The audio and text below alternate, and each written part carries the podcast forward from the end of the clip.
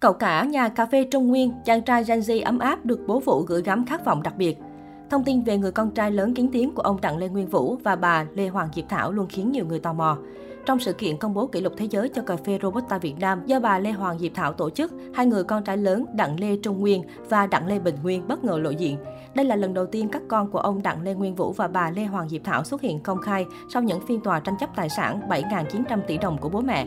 Riêng về cậu cả Trung Nguyên, theo như bà Lê Hoàng Diệp Thảo, năm nay con trai lớn đã hai mươi hai tuổi. Trong thời gian hai bố mẹ đang giải quyết ly hôn, Trung Nguyên đang học tập tại nước ngoài và chỉ xuất hiện thông qua những lời chia sẻ của mẹ vì ông Vũ không muốn làm ảnh hưởng tới cuộc sống của các con. Cái tên Trung Nguyên được bố Vũ gửi gắm khát vọng đặc biệt hơn cả. Trong một bài phỏng vấn, ông từng lý giải Trung Nguyên là Trung Phần, là miền Trung Tây Nguyên, là cao nguyên. Hơn nữa, Trung Nguyên chính là trung tâm của Trung Quốc trong truyện kiếm hiệp ngày trước. Người chiếm được nó sẽ trở thành bá chủ thiên hạ. Tôi muốn là bá chủ thế giới nên đặt tên Trung Nguyên. Chỉ đơn giản vậy thôi, ông Đặng Lê Nguyên Vũ giải bày.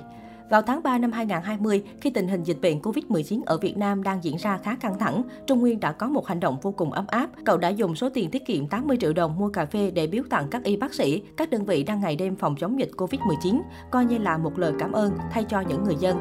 Bà Lê Hoàng Diệp Thảo vô cùng xúc động về hành động của con trai. Bà hạnh phúc chia sẻ, khi mọi hành động làm từ trái tim rất tự nhiên, thật rộng lớn thì tầm nhìn cũng sẽ rất rộng lớn. Đó là điều rất cần thiết của tố chất lãnh đạo. Tối qua, mẹ bồi hồi rơi nước mắt khi biết bí mật mà con trai cả của mẹ Đặng Lê Trung Nguyên vừa chia sẻ với cậu của con. Con đã tự ý trích số tiền bốn nghìn đô la Mỹ, hơn tám mươi triệu mà con vất vả dành dụm mới có được để nhờ cậu Trình mua khẩu trang, mua cà phê của mẹ mang đi tặng các y bác sĩ, các đơn vị đang ngày đêm cứu sống bệnh nhân trong đại dịch Covid mười chín tại Việt Nam, quê hương của con. Từ đáy tim, người làm mẹ còn hạnh phúc nào hơn khi biết con trai mình nay đã biết chia sẻ với đồng loại một cách tự nhiên như vậy. Việc làm của con nhỏ bé với xã hội nhưng với mẹ đó là điều mang ý nghĩa lớn lao. Bởi khi biết yêu thương thực sự, con trai của mẹ đã trưởng thành. Có thể mẹ đã nhiều nghiêm khắc với con nhưng đó là để con hoàn thiện, trở thành con người có ý thức trách nhiệm với chính bản thân, gia đình và xã hội. Nếu sau này nối nghiệp làm lãnh đạo, chịu trách nhiệm dẫn đầu thì điều mà con phải thấm nhuần, phải ghi dấu đầu tiên là biết yêu thương. Vì khi con biết yêu thương thì tầm nhìn của con sẽ rộng lớn. Mẹ tự hào về con, Đặng Lê Trung Nguyên.